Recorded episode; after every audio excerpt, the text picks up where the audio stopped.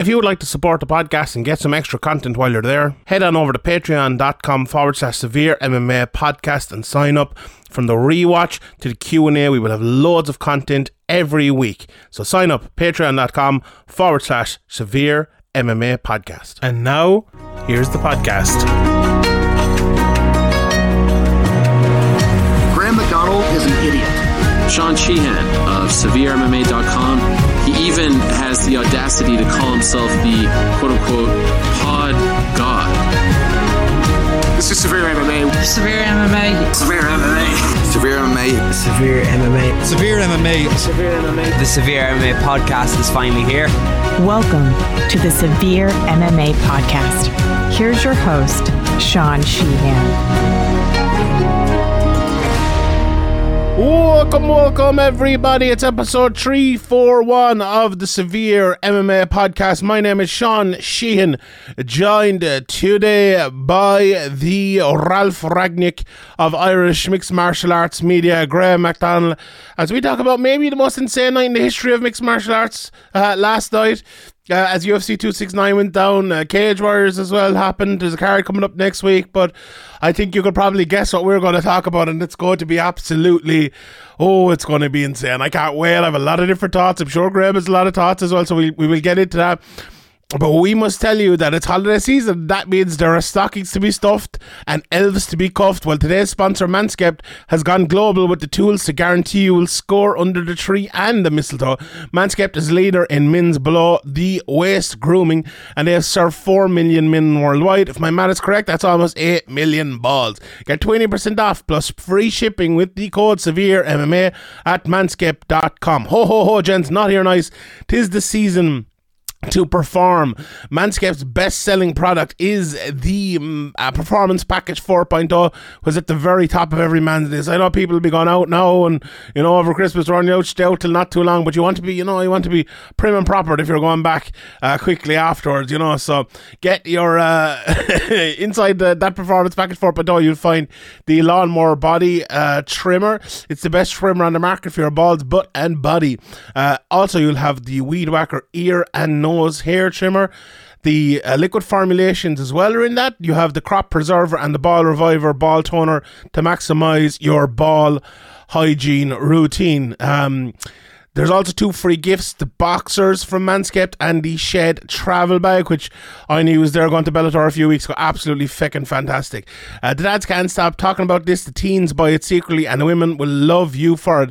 Now, these are our Manscaped picks for surefire wins this uh, as stocking stuffers. The Manscaped cologne, which fantastic. I actually have one upstairs. I know who I'll, I'll give it to. I, I don't know. I'll give it to someone for Christmas. Uh, the Shears 2.0 by Doll luxury four place uh, nail kit, uh, which I know my missus bought me one. She's like, cut, cut them fucking nails. The Crop Mop ball wipes for shanky balls. They're brilliant. Crop Reviver ball toner and refresher as well is uh, fantastic.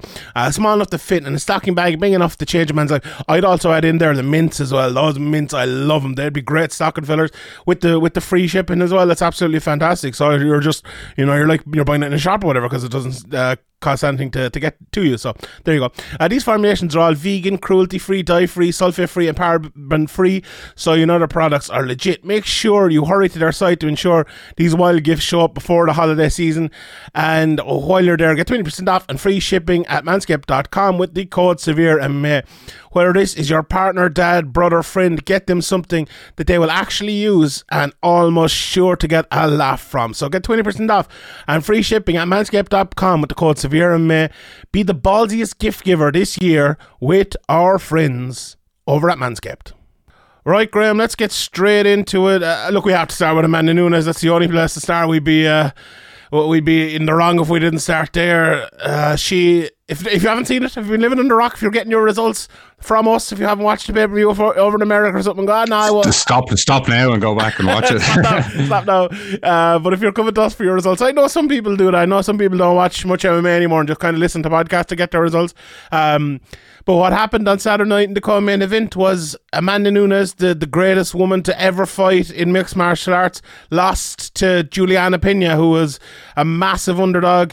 Um, maybe we can get into it, but for my money, the greatest shock in the history of mixed martial arts. I think it it overtakes uh, Serra versus Payne. I know some people were saying, you know, Matt Serra was supposed to be out of the UFC and George St. Pierre was the champion and he won a season of TUF to get on. And absolutely.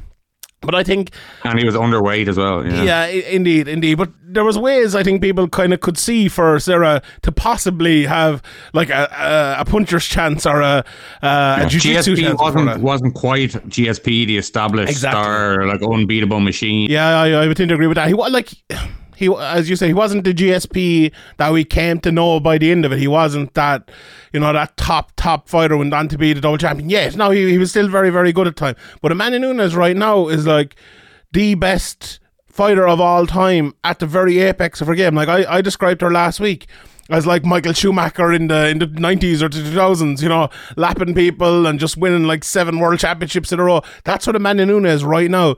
She's at the very, very, very, very top of her game, um, and she was beaten by a complete underdog. So it's a little bit different.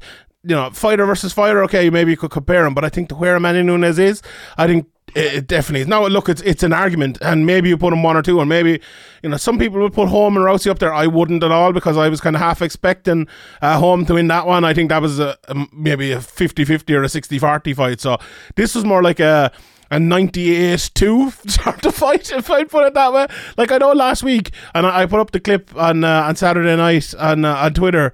And uh, I, I kind of said what I said there. You know, the the biggest issue maybe for Amanda Nunes might be Amanda Nunes herself. You know, her kind of getting um, Becoming all too easy, kind Yeah. of we talked about. Yeah. j- just too easy. Yeah, and like who's going to be next? And said Kayla Harrison was sitting there cage side. You know, there was talks of Valentina Shevchenko. Not just overlooking Pena, but overlooking her career in general. Now, Pena came out afterwards in her um, press conference and she was like, I heard Amanda Nunes wasn't training. And it's like, it's funny, Dana White kind of alluded to the fact that she wasn't training, and kind of Rogan said it sometimes as well. But you wouldn't know. I, I don't know. I feel like Dana White isn't the biggest Amanda Nunes fan for some reason. Um, but we, we, we can leave that to, to the side for a second. What, what do you think? Like, Uh, it's easy to come in here, right, and say Amanda Nunes did absolutely, you know, no training. She wasn't prepared. She overlooked Juliana Pena. Or it would be easy to come in here and go, look, Juliana Pena was just better than her on the night. She's maybe a better fighter than her. Maybe she's the next era or whatever. But I think maybe it's a combination. What do you think? Yeah, well, like I think if you if you put the rematch together for you know two months' time, I'm, I'm picking Amanda Nunes. But it, it was a brilliant performance from Pena. I think Amanda Nunes definitely got noticeably tired and kind of desperate in the fight really early. I think I think I would kind of buy into the fact that she it all got a bit too easy and she thought it was going to be a bit of a cruise and she was kind of uh, rudely awakened and uh, you know if, if she went in there with a better better game plan even in the even with the level of dedication that she possibly had in the camp or, or didn't have in the camp she if she went in with a better game plan to, to just strike with her earlier and not kind of play into her game a bit more and not not kind of you know uh, not gonna let Pena get, get her game going. But uh, yeah, I think I think it probably is more of a man. It all got a bit too easy for Amanda Nunes, and she probably was. You know, they always talk about it. Soccer managers always talk about it. That you, we're just focusing on the next game, the next game. If you're looking, if you're looking beyond, you're you're you're, you're not concentrated as as hard as you should be, as focused as you should Yeah. be. So obviously that's a you know a rude awakening for her. But I think actually in the long run, this is going to be a good thing for. Uh, it's going to be a great thing for the division. It's going to be a good thing for her, and it leads to some more interesting fights. Obviously, the rematch, uh, the Shevchenko match, like you know, the, there's a, probably be a bit more uh, interest in that one. A bit more, uh, a few more people. Not sure which way that would go. I think it just opens up a lot of fights for uh, for the UFC in that division and for Amanda Nunes. And you know, everybody likes a comeback story. If you're on top for too long, you can get a bit.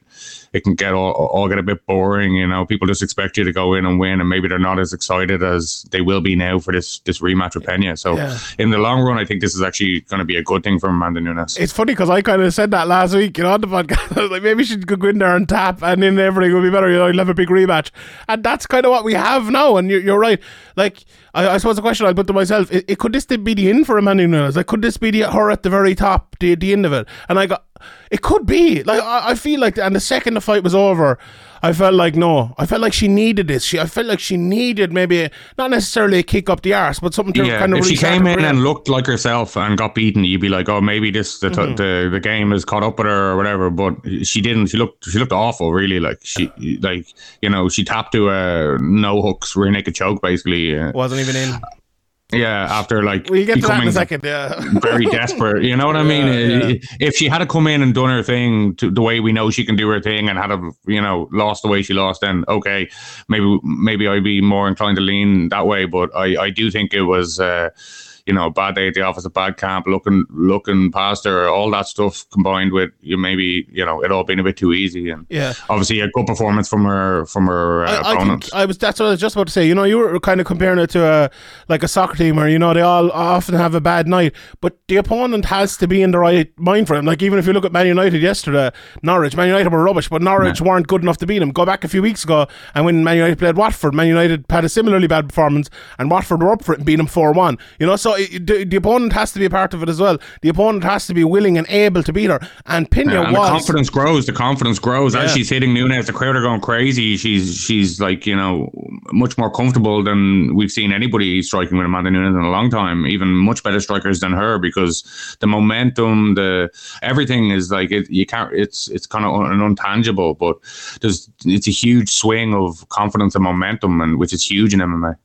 Those ones where you're watching it. And I, I, I don't know if you were the same, but I just didn't believe what I was seeing in front of my eyes. You know, I just it was so. And sometimes I'm kind of tr- I've trained myself with you know the whole judging thing and everything, talking about that to very much look at fights as fighter A versus fighter B, and you know the, the shots landing versus the shots landing or the submissions or whatever it might be. And even in this, I've very much found myself thinking like. Holy shit! Is this? Is she actually landing no shots? Is she actually doing this? And you, you kind of, you don't want to really sometimes you just don't want to admit it to yourself because you're like I look like a fool if I say this you know and then, it ends up actually happening and ends up being in a ending and a finish and it's just like oh, what did that actually happen it I had to go back and watch the fight and kind of recalibrate my brain Yeah. to watch it again don't uh, it even- It's it's funny. I don't even think some of the shots I think that landed. They landed. They didn't have the huge impact, but they just flustered Nunes and just made her panic. Yeah. It, like it wasn't like these were huge, impactful strikes. There was a couple. There was a few in there. Like there was a few good strikes, but I think it was just the the kind of disbelief or the panic that you know maybe being punched in the face constantly, uh, unexpectedly, when you've had it all your own way for so long. I, I think that's exactly it. The fact that she didn't have it on her own way. Like, a man, uh, uh, Juliana Pena made every second that fight a fight. Like, there was a one stage where um, the fight went to the ground and the Manny Nunes got on top. And, you know, Rogan and Cormier and all, they were like, oh, this is where she shines. This is, you know, where she's going to do damage and all this. She's an amazing grappler. And, uh, you know, perfect, fine. But they failed to look at the fact that Juliana Pena had her arm, and this is before the, the Kimura now, before the, she had her arm like two hands on one arm, and she almost got an armbar on it. And you know? It was so weird. They were calling the armbar for Amanda Nunes when it was Amanda Nunes' arm that was almost getting armbarred. It was bizarre. Go back and watch it. It's Juliana Pena pulling down on her arm, on, on Amanda Nunes' arm, because she had the 2 1 1. Now, Yeah. it wasn't your normal I don't armbar. think there was any. I don't think there was any real No, risk no, of no. the armbar But my either point way. is- but yeah, yeah. My point is, she was fighting at all times. There was no second, even when they got the fight against the cage, and Amanda Nunes kind of showed she was stronger. Immediately, Pena kind of turned. She got that arm. Yeah, she The- never settled. She never, settled. Yeah. Refused to settle. Every time Amanda Nu- Nunes threw a shot, Juliana Pena threw a shot back. She was not afraid of her for one second in there, and that's the biggest issue. You know, we we said it about uh, after the the Sinead Kavanagh Cyborg fight uh, a couple of weeks ago. That Sinead Kavanagh looked, she came out on the wrong side of it, but she did the right thing. She wasn't afraid of her. She went in there and struck. And look, the same thing could have happened to Juliana Pena as happened to Sinead Kavanagh last night, but it didn't because she got through it and she got through the the little bit she needed to get through, or the big bits even that she needed to get through. And then Amanda Nunes just wilted and like she just refused to go away and she was there and there. Now, there's no doubt about it. Amanda Nunes' shots didn't have the same flair on them that they've had before. She looked way off. From the very start, she was kind of getting stumbled just because she was walking over her own feet and there were shots landing right down the middle. Like, who jabs up Amanda Nunes? And even, you, you know, you were saying some shots weren't even landing. They weren't. Like, a lot of those jabs were either, either kind of hitting her in the neck or just going past her head. But she still seemed to be flustered by him. She just wasn't expecting shots to come back. Or it, like it looked someone to someone like me who just kind of turned up to to get their belt and bring it back home. Like she was not expecting any sort of a fight in there at all. And you know what she got? She got every sort of fucking fight. Pena refused to give up. And Amanda Nunes didn't refuse to give up. She gave up. Make I'll make no mistake about that. She 100% gave up in the end of that fight.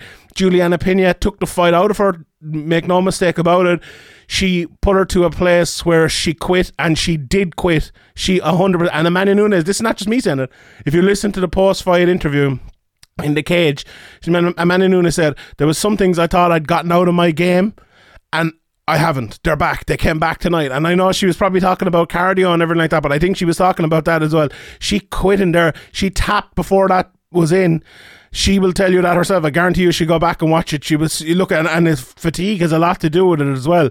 But she she gave up in there, and Juliana Pena beat the fight out of her. And Amanda Nunes, whether and you know she beat the fight out of her, but Amanda Nunes didn't have the fight in her on that night. And whether that's a thing you can get back, that like the the, the skill side of it and the preparation side of it are something she can you know absolutely get back.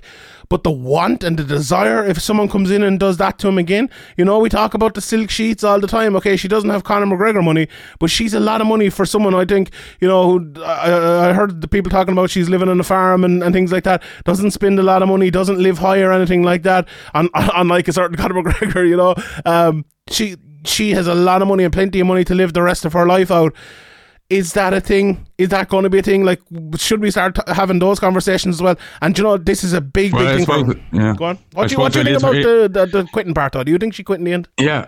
Yeah, I do think she she just yeah I think you know uh, it's clear to see she didn't really have the the the back properly. She was kind of on her back, didn't have any hooks, didn't really even have the choke that deep, and she tapped very quickly. I think I think she she definitely just uh, just gave up. But I was going I was going to ask you before even before you said that. Do you, do you think it was a case of she wasn't mentally prepared for the camp or for the fight, or yeah? Do you think it's like you know she's achieved everything now and everything that she set out to and it's just hard to get yourself focused and be as obsessed with the game. Like we've talked about it a lot when it comes to Conor but maybe Amanda Nunes is in the same predicament you know I do. I, I think that it, this will give her a kick up the arse that she maybe needed to go back in there and you know refocus herself. But you know this is going to give a lot of confidence to Juliana Pena and to other fighters who are going in against Amanda Nunes that she is beatable. You know you don't have to be afraid afraid in there. So it's going to be tougher. But I, I do think that most likely she will be able to rededicate herself if she, like you know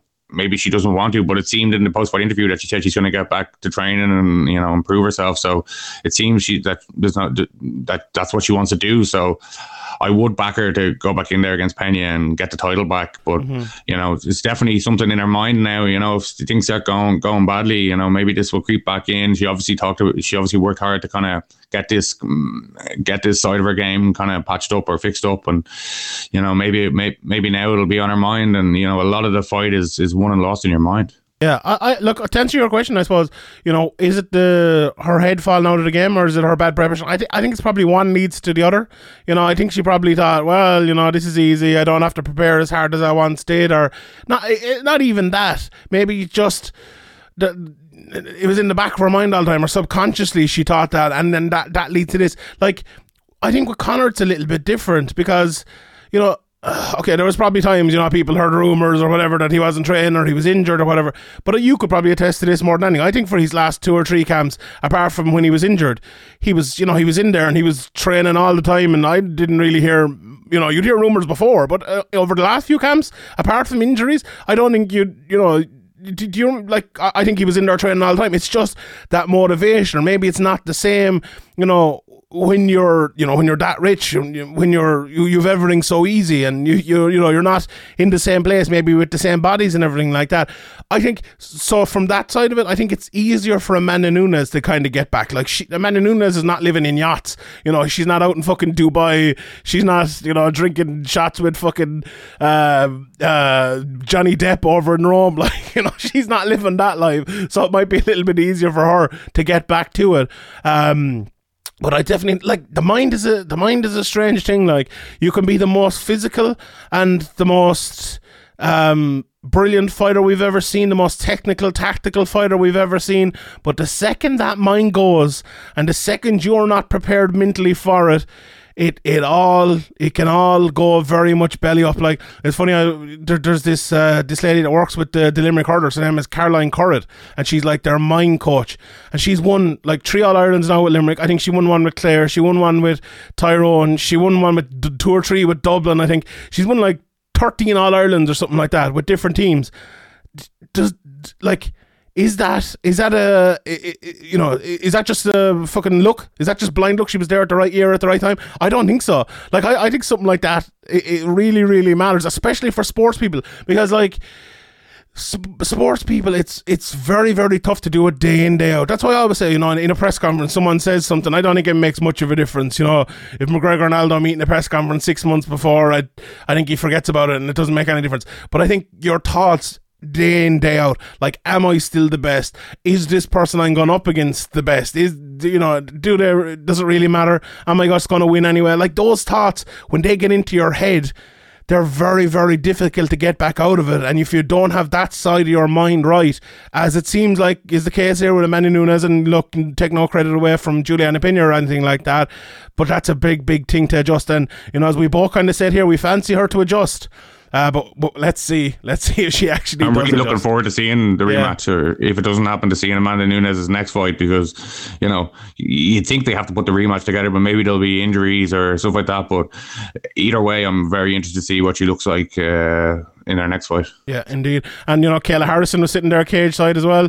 It's going to be interesting what happens with her now because she uh, she obviously looked like she was going to sign for the UFC. Amanda Nunes is still the 145 pound champion, so maybe they could still that do that fight, but I don't think you can now at the moment. Maybe they get her in, get her another fight. Maybe they just get her in, have her wait, have Amanda Nunes fight for 135 pound title, and then fight Kayla Harrison. But does Kayla Harrison want to sit around? You know, she's not the youngest either, so um, I don't know. Maybe they have to recalibrate that situation. But it's a very, very interesting time. We went from last week talking about Amanda Nunes having no fights or overlapping people to Nunes now having Harrison, having Pena, and as you said, maybe questions now can Shevchenko beat her if they if they fight again? Yeah, because that's a well. Even fight, before so- I said, you know, I, I did say that Shevchenko Yeah. it'd, be, it'd be a very different fight. It'd be a much closer fight, and that Shevchenko could beat her. So, like, you know, there, there definitely is some fights for her, but this really opens up the divisions. It really opens Yeah. up. Uh, it really opens up a lot of fights, and as I said, it'll give a lot of confidence to to other fighters in the division that you know Amanda Nunes isn't this you know Yeah, unbeatable. unbeatable, yeah. yeah, exactly. I think the same thing, you know, to, to, to make the Conor comparison again, the same thing happened to him. You know, I, I think if Diaz hadn't beaten him, I don't think Poirier would have beaten him. You know, it was one of those, and we will obviously uh, a good transition, I suppose. Let's talk about uh, let's talk about Dustin Poirier and, and Charles Oliveira. So, look, it was, I, I suppose my overriding feeling after this fight, we we get to the fight in a second, but I, was I felt a little bit sorry for Dustin Poirier. I I was like you know, I don't think it'll be the last chance. I'll put it. I'll put it that way. First of all, I don't think it'll be his last chance to fight for the belt, and he's held the interim title as well. But it seems like it's just a bit of a shame. You see this a lot with, with different fighters when they get to a certain part of their career where they've had those opportunities, they miss out on those opportunities, and you just think like, is it ever going to happen for them again? And like even even guys like Poirier who've kind of reached to, to the top, even say like someone like a Cormier who, you know. Okay, got the fight against Beck, went back and he lost it again, and then the, the Jones one, he lost it, and then he lost to him a second time. It or a you know a Bisping, he was almost on the precipice, almost on the precipice, and he ended up getting it. Like the two of them, I suppose, are good examples for him, who do end up being like the champions in the end. But then you've guys say like a Kenny Florian who's gotten there a lot of times and wasn't able to get over, or a Cowboy who wasn't able to get over the line. And the issue these days as well is, and maybe this is a, a, you know a topic for Speaker's Corner over on Patreon with Harry, but the level of fighter today is a lot better, obviously, than the level of fighter down through the years. So the level of fighter who's not reaching the very top, who's not going to hold gold, is going to be better than ever, especially in a division like this, or say like a Colby Covington, you know, okay, an interim champion as well.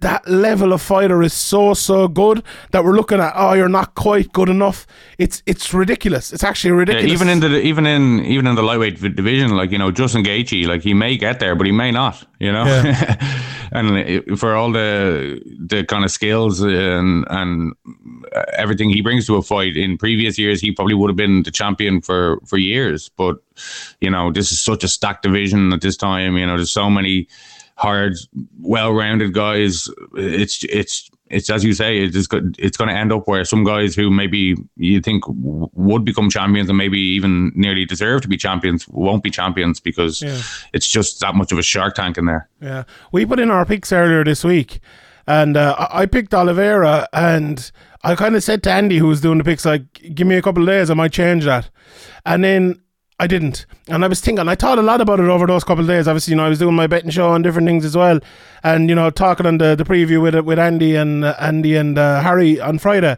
and I just I don't know. It came into my head that Poirier isn't going to reach that level. It's a weird thing, you know. It's a weird, and maybe I'm completely wrong. Maybe uh, you know I'm, I'm totally off the mark. But I just felt like Oliveira has already reached that level. If you get me, you know, he's already reached a championship level, even if it wasn't against someone as good as Poirier.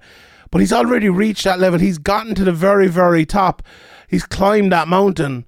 And okay, it might be tough to, to reclimb that mountain, but I think the fact that Poirier still has like that, you know, we talked about mentality a while ago, and he still has that mental block. And last week we said the opposite, so I, I must, you know, correct myself because, you know, to go in there and fight McGregor twice and get over that mental block that he obviously had losing to McGregor previously, that caused him a lot of issues. I, I thought getting over that might help, might be the fact for him to get over this. Now, I I actually don't think it's maybe a mental thing here, to be honest. But me picking the fight and me pick going for my pick, that was it. I just felt like that little bit of an X factor was was going Charles Oliveira's way, and I think Dustin Poirier.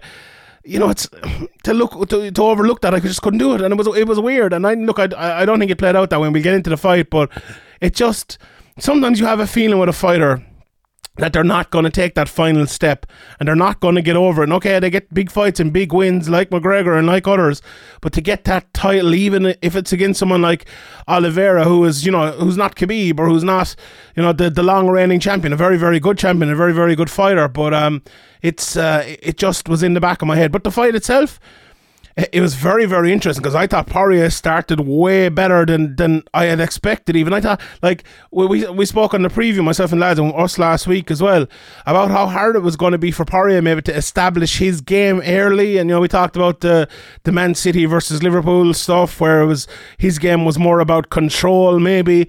But I did think he was able to control it early enough.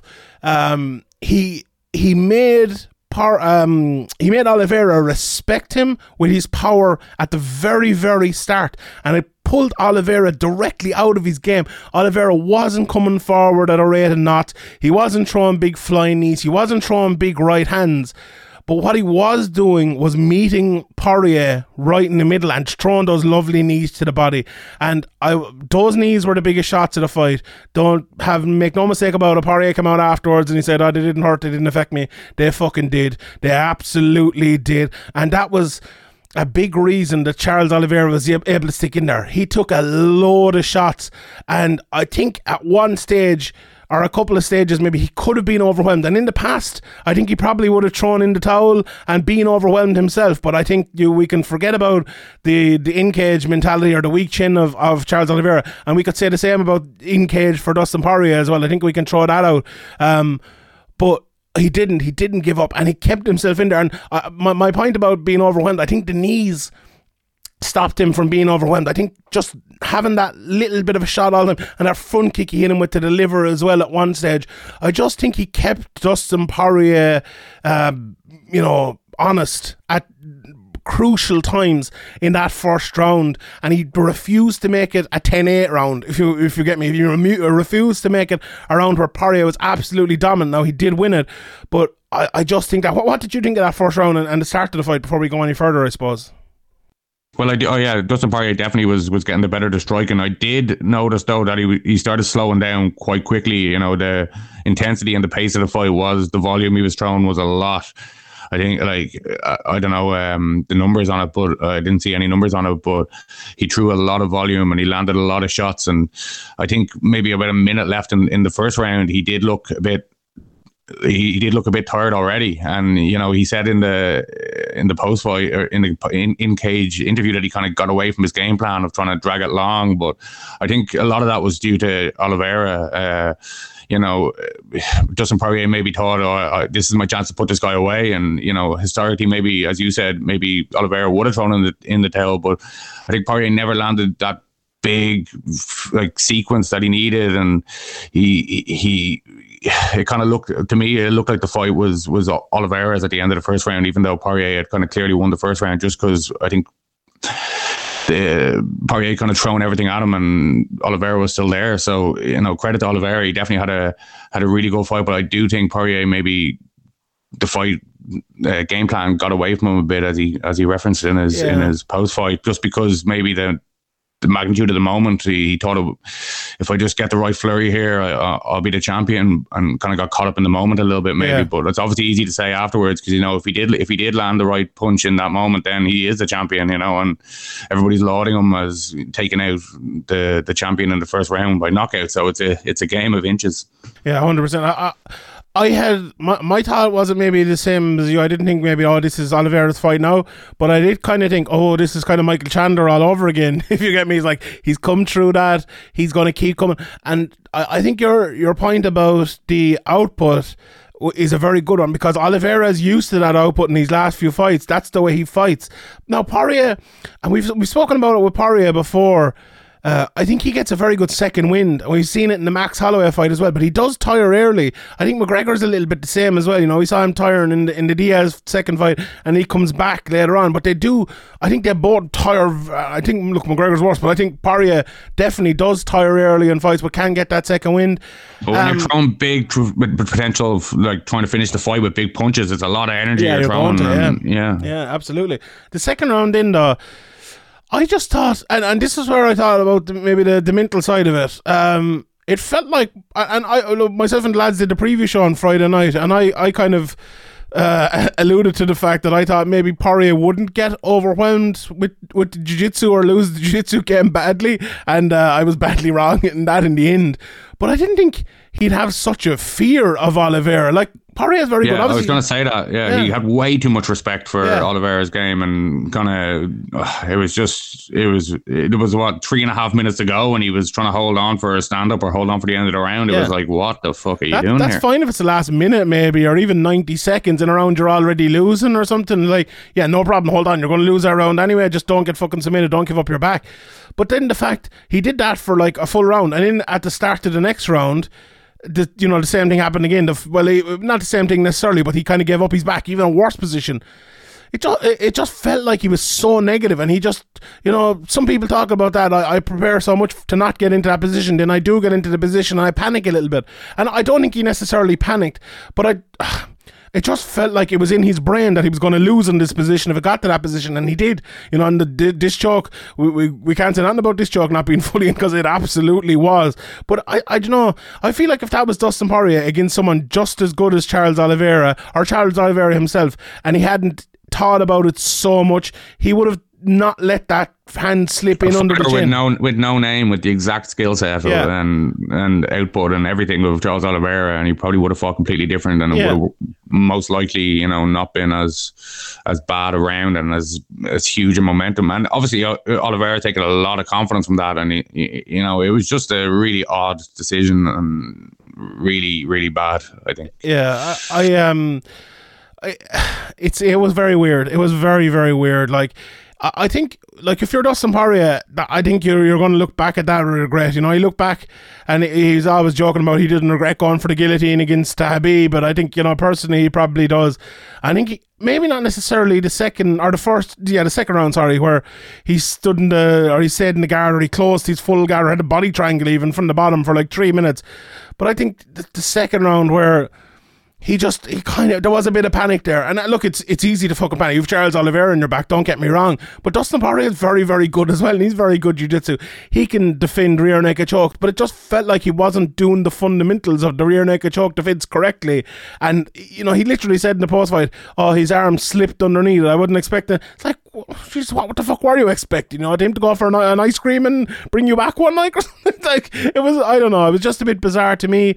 Uh, but look, give credit to Charles Oliveira, as we both said absolute war he came through in the first, landed a lot of big shots. Most lads in that division, I'd say if there's 50 lads in that division, maybe 45 of them wouldn't have come through that first round against Poirier.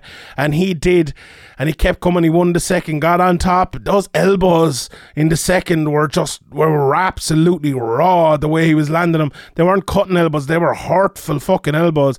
Yeah, with Poirier's head against the, the mat, yeah. canvas with nowhere to go. Uh, they're big shots, you know. Uh, people maybe think they these cutting shots are, are the ones that cut uh, open cuts on your face are the big ones, and they showed you know damage or whatever. But those elbows that Oliveira landing are so much more harmful, I think, and impactful. Yeah, were absolutely raw and brilliant stuff. But uh, yeah, he won that round and he went into obviously the third, and uh, you know it was pretty easy in the third. How, how long did it go? A minute and two seconds, uh, and it was just all his. As as we mentioned, he got the back and was able to get in the choke, and that that was that really for uh, for Charles Oliveira. What a fighter he is, though. Like I, I think you know we we spoke about. Um, Aldo a couple of weeks ago and his ability to adjust after the uh, you know in the middle of the fight or after the first tough three minutes against uh, Rob Font.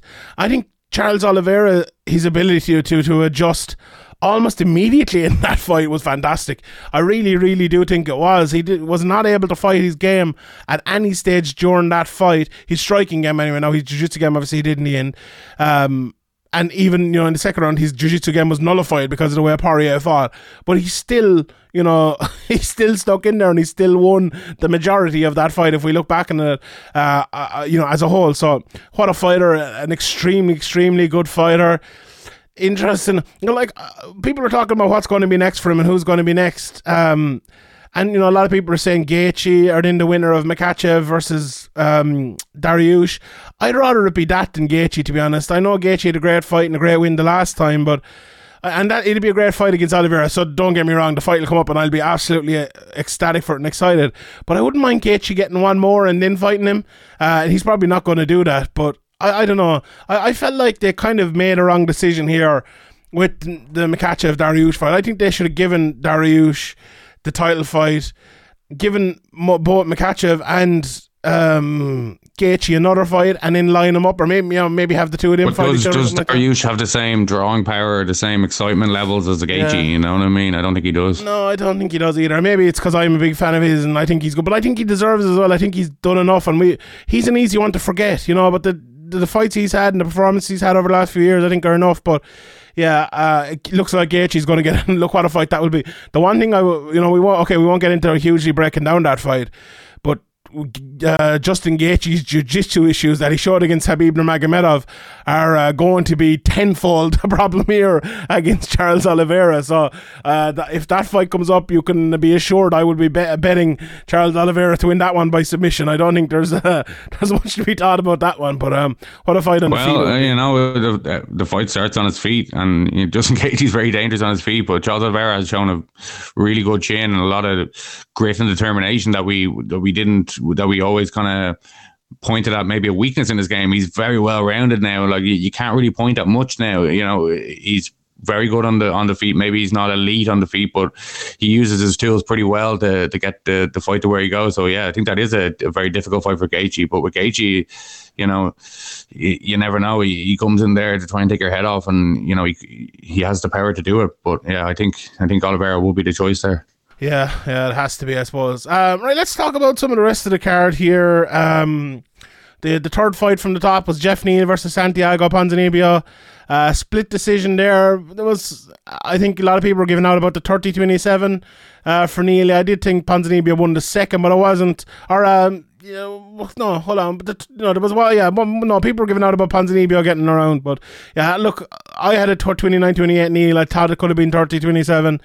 Um, not a great fight. It was a pretty boring fight to be honest, but it was a great card, so you're going to have one of them on it. But uh, yeah, uh, Neil Neil and Ponzinibbio didn't really impress me, to be honest, either of them here, so yeah, not a great one.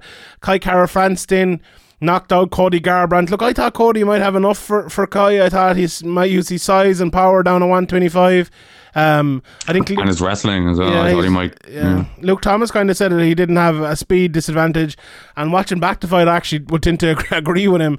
Um, but I thought someone else said, I think it was PDL MMA, who made a great point that um, a counter puncher with a bad chin is the, just the perfect combination for MMA, and that's what Cody Garbrandt was here. He was trying to counter punch a fellow who was just punching him in the face all the time, and his chin was never ever going to live up to that. And you know, it makes I, I picked him, and it's a pretty stupid pick now, having looked back on it. But great win for Kai Kara-France. I've always rated him. I think he's a very very good fighter after coming in, you know, through the tough champions uh, time that time. And a very, very good win for him there. So, uh, you know, Cody, uh, uh, Cody versus Frankie next year up at 135. I think that makes a lot of sense. Double knockout in that one, so this should be fun. Uh, Sean O'Malley ruined Paiva. Eh, You know, a lot of people were talking up Paiva here and you know O'Malley looked good and everything, and he came in injured, and he said, "But I don't know, I just don't think I don't think Paiva is someone who uh, Sean O'Malley should be fighting at this stage of his career." And I thought it was a bit of a walkover. What what do you think of that? Yeah, well, yeah, I think he didn't have much for him, but maybe you know, Sean O'Malley was said he was ninety nine percent sure when he was lying in bed one night that he's going to pull out. Maybe he would have pulled out if it was a, a tougher opponent, but he kind of knew, uh, you know, uh, I'll be okay here, and, and he was. But you know, uh, it's it's. I think it is time to kind of step him back up again. You know. Uh, Obviously, he has a that loss is calf kicks is is his only loss on a, on his record. So I don't I don't want to see him fight anymore. Uh, Paivas, you know, I want to see him step back up again. And and if he loses, we can drop him back down again. But I think it is time to to step him back up. Um, I don't know who would you who would you like being a sugar sugar Sean O'Malley fan, sugar Sean Sheehan on Twitter. Who would you, what what what what way would you like to see him go? I wouldn't mind seeing him fighting Dominick Cruz. You know, they were kind of going back and forth. Um, I don't know, just anyone, someone ranked, you know, someone up there, an Assunção or a fucking Munhoz or a, someone like that. You know, I'm not going to say poor old Frankie Edgar, but you know, he, I think he needs to he needs to move forward. Myself and Ian did the contender on Sean O'Malley, and all the questions that we need to be answered have not yet been answered about Sean O'Malley. You know, he he needs that push. He needs to go to the next level. This is not fucking boxing. You're 15 and one. It's fucking time. You need that push. You know, Dana White was saying it this week about oh, you know, we don't do that here unless your name is Chimaev. What about fucking Jai Herbert? What about Rhys McKee? What about all the lads coming over from Europe? You certainly don't mind moving them on. Sean O'Malley's ready for it. He's been ready for a few fights. Let's fucking do it. Let's move him up and let's get him going. And you know. Jose Aldo. Let's do it. Fuck it. Let's have some fucking fun. But yeah, he, need, he I needs to don't know about. Jose Aldo yet, but yeah, maybe Dominick Cruz. You know, they're both in on the same similar time frame now. Yeah. Let's do it. Let's do it. Um, Josh Emmett in and Dan Ige.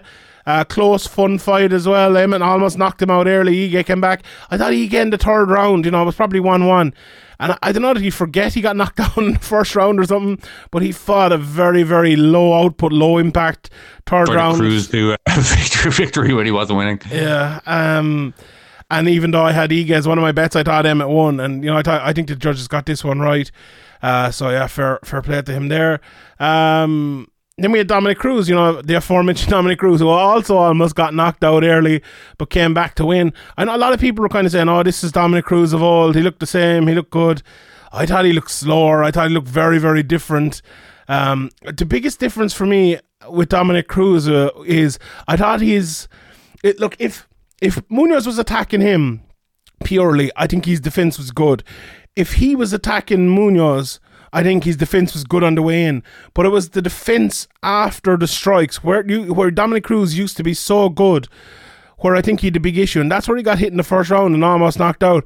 And I, I just think that footwork after the after the exchanges wasn't there for Dominick Cruz, and I just think that speed and that extra step just wasn't there for him there. Now I do think he adjusted and he changed his game. He's not fighting the same way, but that would be the big thing I would kind of look at for Dominick Cruz. Look, Munhoz is is a healthy matchup enough for him. Like I, I think Munhoz kind of knocking him down was was probably a bigger sign of Cruz, you know, maybe not being the same a- as you could get. But look, still still a good performance. Maybe I'm being nitpicking, and look, you have to nitpick when it's one of the greatest fighters we've ever seen.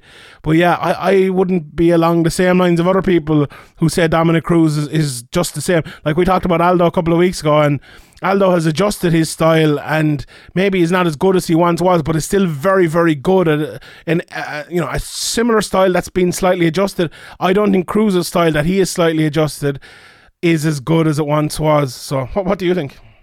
I think it's hard when your when your style is so dynamic and you've been you know in the game for so long, so many injuries. Like it's it's easy to forget how many years of how many injuries, and you know uh, it's going to slow you down. And the game is evolving, and there is a lot of tape on Dominick Cruz, and people have kind of shown how to how to get through to him and all that stuff. So uh, I think it's a combination of a lot of things. He's obviously getting on in age as well. He's maybe got distractions with other jobs that he didn't used to have, and I think it's a combination of things. But I think he definitely, you know, he isn't prime Dominick Cruz, but I don't think anybody could expect him to be.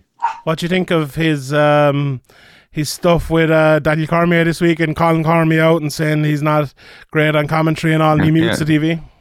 Yeah, thanks for listening to the podcast, Dom. It's, uh, it's good to it's Taking good to have everything I work for, Dominick. what do you think of it anyway? Yeah, was, he was uh, right, wasn't he? uh, yeah, he was right. You know, I saw, saw people saying, "Oh, you shouldn't, you shouldn't have called him out on it." But you know, Dominick said, "Oh, I, I said this to him. I said this to you. He said it to Cormier. I said this to you a lot of times. It's nothing I didn't say to you." And maybe you know, people might see it as a dick move to come out to the media, but Dominick Cruz is a man who kind of says what he thinks when he's asked, and you know, I think yeah, Cormier should know that, and I think Cormier got a bit butthurt by it. uh, that was really funny, and just the whole thing was just really funny.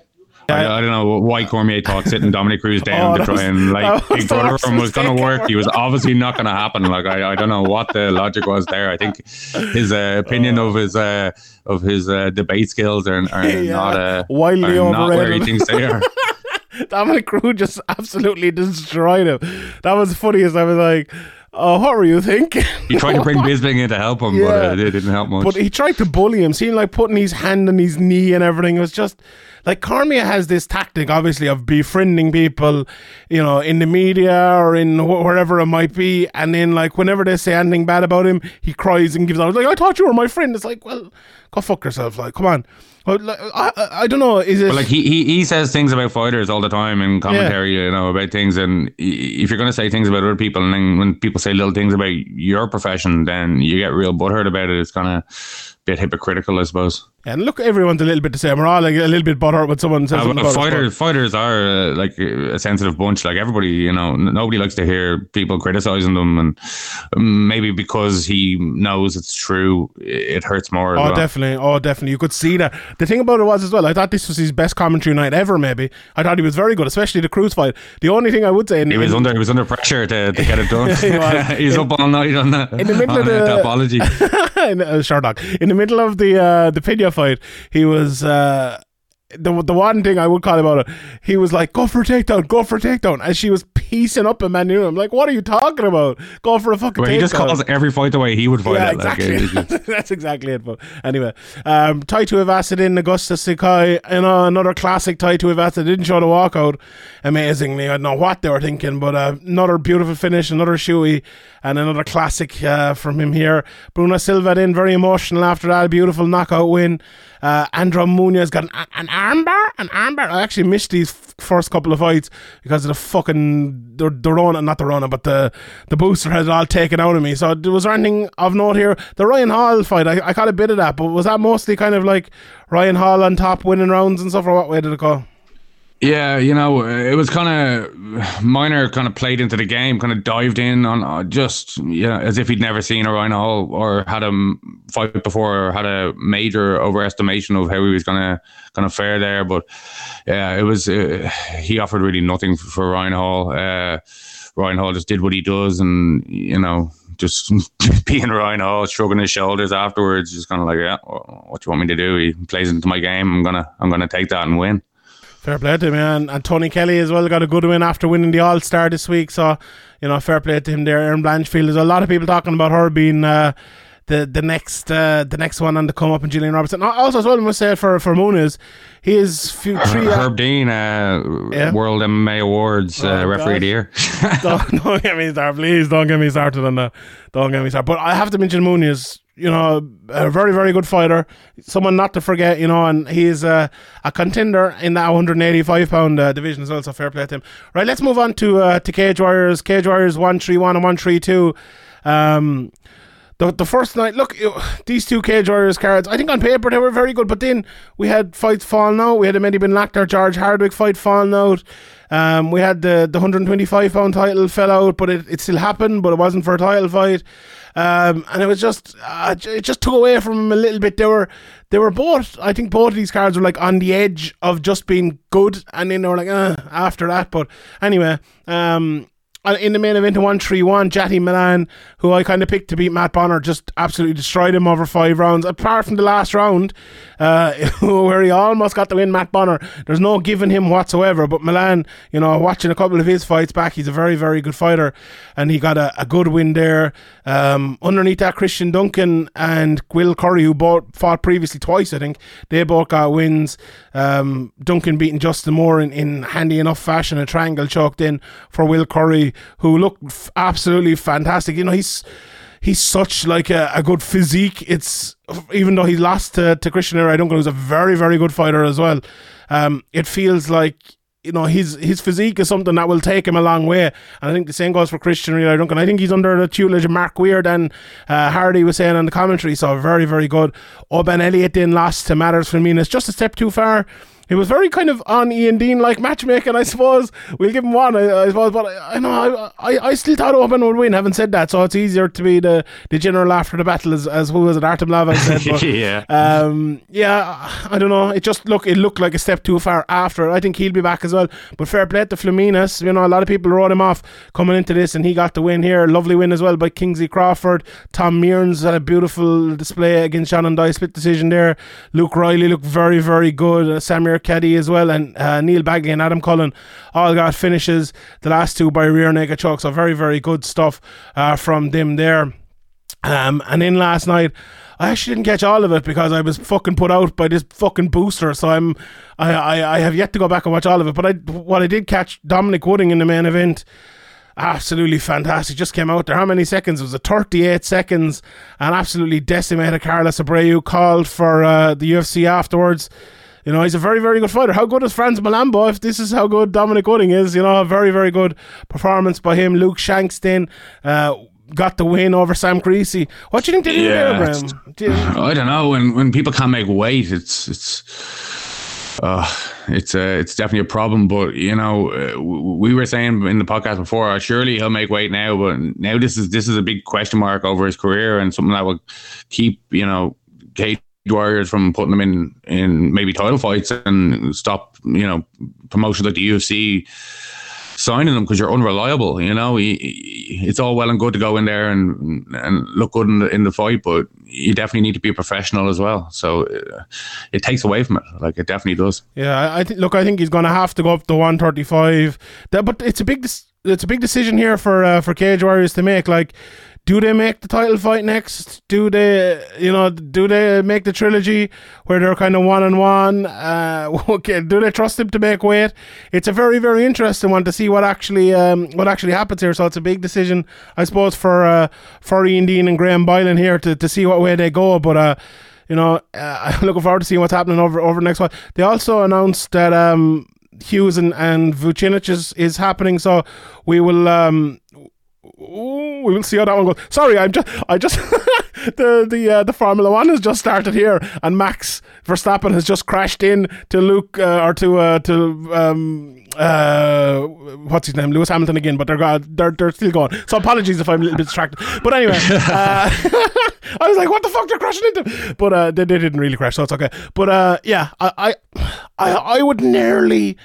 I would nearly make the trilogy. You know, I, I would chance it once more. What's the worst that can happen? You know, you make the fight again. Um, yeah, I, I would nearly do it, but uh, yeah, fuck it. We, we'll see. The two Figlaks then got two wins as well. I caught some of the Combined one. Did you catch the other one? The, the Mike Figlak one. Jamie Richardson got a win as well. There was four decisions here in a row, or five decisions in a row. Even I was like, oh Jesus, it was a bit of a tough one at times, but um, you know, overall, a big year for Cage Warriors. What, what did you think of the, the two Figlak brothers?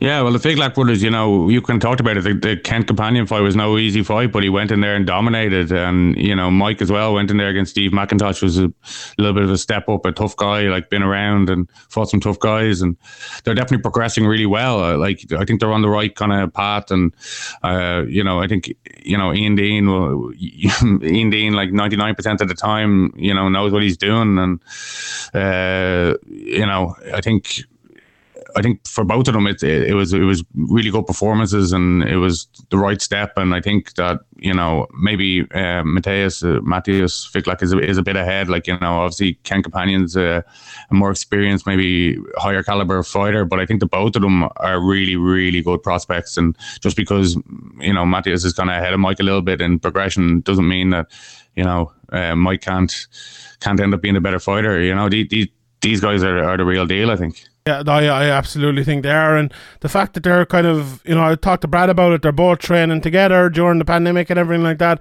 It was a real kind of, you know, a camp for them to to get better, you know, and to, to, to improve with nothing else to do. And I really think that will help them. So, yeah, 7 and 0 on Mike Figlak, you know, beating Oban Elliott and stuff.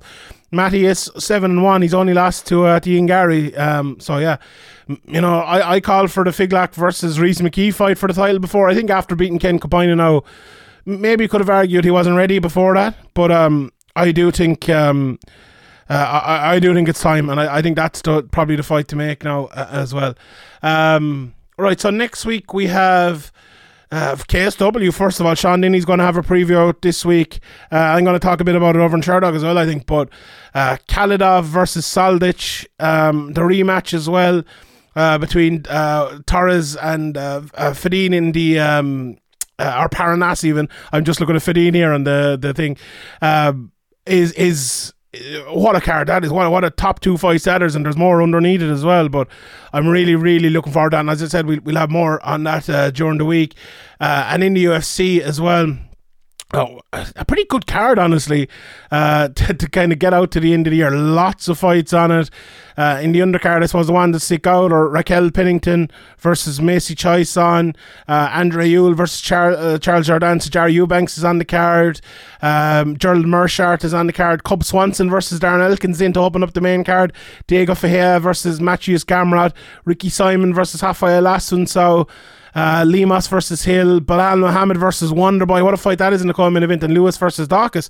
So this is, I like this. I like this. What, what stands out to you in this card, Graham? Uh, looking at it, obviously Stephen Wonderboy Thompson, your your boy. I always like to see him fight. He offers something different. He's, you know, maybe he's not as he's not as dynamic as he as he once was, but he still has an absolute absolutely ridiculous striking repertoire. He's so hard to take down. I think this is obviously a, a tough fight for Belal Muhammad. And uh, Wonderboy versus anybody is a, uh, is a tough fight for anybody. So that's that's definitely a good fight. I think the Cub Swanson Darren Elkins fight. You know, Darren Elkins always always brings uh, always brings it, always brings uh, the damage as he has tattooed uh, across his chest, and he uh, he nearly always offers a, a, a interesting fight. Like you know, there there might not be the big names on this card that there was on the the pay per view card, but I think yeah, there is some really interesting matchups yeah, as we, we get towards the end of the year as well, you you love a few fights like this. Like Wonderboy and Belal is one of those fights where you maybe weren't expecting it, but pretty good fight. I look, it's also one of those fights for Wonderboy. If he wins it, he's still there thereabouts. If he loses it, he is quickly gone from the, the top of the ranks. So it'll be interesting. It's a huge fight for Wonderboy. I think. Look, big fight for Chris Daukaus as well because we put him up there with Aspinall as, as one of the, the up and coming stars of that heavyweight division. And if he beats Lewis, he's eh, already vaulted right in there to the, the very top.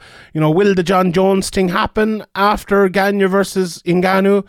If it doesn't, who's going to be next? He could put himself in there as the next guy, you know, with a, with a win over Lewis, or you know, you know, depending on what Stipe does or whatever as well. And there, obviously there's Aspinall and a couple of more as well. But uh, it's it's a big fight for him because I think if he wins this and then gets another big fight, he's right there. So uh, a win over Derrick Lewis definitely means something. A few years ago, maybe we would have said, you know, it's just uh, you know another win for anyone who's any good, kind of. But Lewis is a very very good fighter now, and um, you know, a win a win means a lot. So yeah, I'm looking forward to that. A very very good card. I'm really looking forward to it. Really looking forward to KSW as well. People should definitely definitely check that out. So um, yeah, Jake Paul versus uh, Tyron Woodley as well as next week. But no one gives a shit about that, so we're uh, we're not talking about that. So uh, one championship also have a card, but I think a lot of that is is that kickboxing stuff. I don't know. There were. Uh, yeah, I don't know. Anyway, oh, as well, there was an Ares card at the weekend in Paris, went very much under the radar. Um, I know there was some very good fights on that. Wilson Reis lost in the main event to someone who's very, very good, and um, yeah, so that's that, that's definitely one. Check out the, the results of of that one. Um, but you know, there's it's good to see you know the especially uh, the um, the, the, the local scene here, uh, the local scene, but the the, uh, the European scene coming on good as well. Uh, it was sorry, it was Taylor Lapilus who won last night. Sorry, uh, he beat uh, Wilson Reis, but um, yeah, it's it's very good to see kind of the, the, the French scene, especially looks like Cage Warriors are going to go there as well, and you know, it looks like they're coming back to Ireland, which we spoke about last week. So yeah, I'm looking forward to uh, looking forward to a big year for the world of mixed martial arts in Europe as well. But yeah, we leave it there anyway, Graham. Um, what a night last night. if you enjoyed this, sign up to Patreon, patreon.com forward slash Severe MMA podcast. We've loads of stuff coming over Christmas season. Uh, we've a load of podcasts already recorded, so you know there's going to be no downfall in, in the amount of podcasts we have. And uh, Graham, this week on the speakers or on um, your ten years of Severe MMA, you've Ari Helwani. So that's a very very fun chat coming out on, on Wednesday morning. Uh, I, I listened back to it already, so it's it's very very good, and you know you go through a lot of the McGregor stuff and you know Ariel coming over to Ireland he's some fun stories and things. So very very good podcast. So people sign up. You can get I don't know how many podcasts there are 1700 podcasts or something. A lot of podcasts anyway for a fiver. You can get all all of them sign up for a month for a fiver. Download every single one of them and then unsubscribe again. Uh, but nah stay subscribed but uh, you could do that if, if you uh, if you so choose. Right. Thanks everyone for listening. Graham inspirational quote of the week. Give it to us well not inspirational Smith's quote of okay, the week okay yeah go on I'd like to drop my trousers to the world. I am a man of means, of slender means. We'll see you next Tuesday or some, some whatever it is. Good luck. Happy, happy Christmas.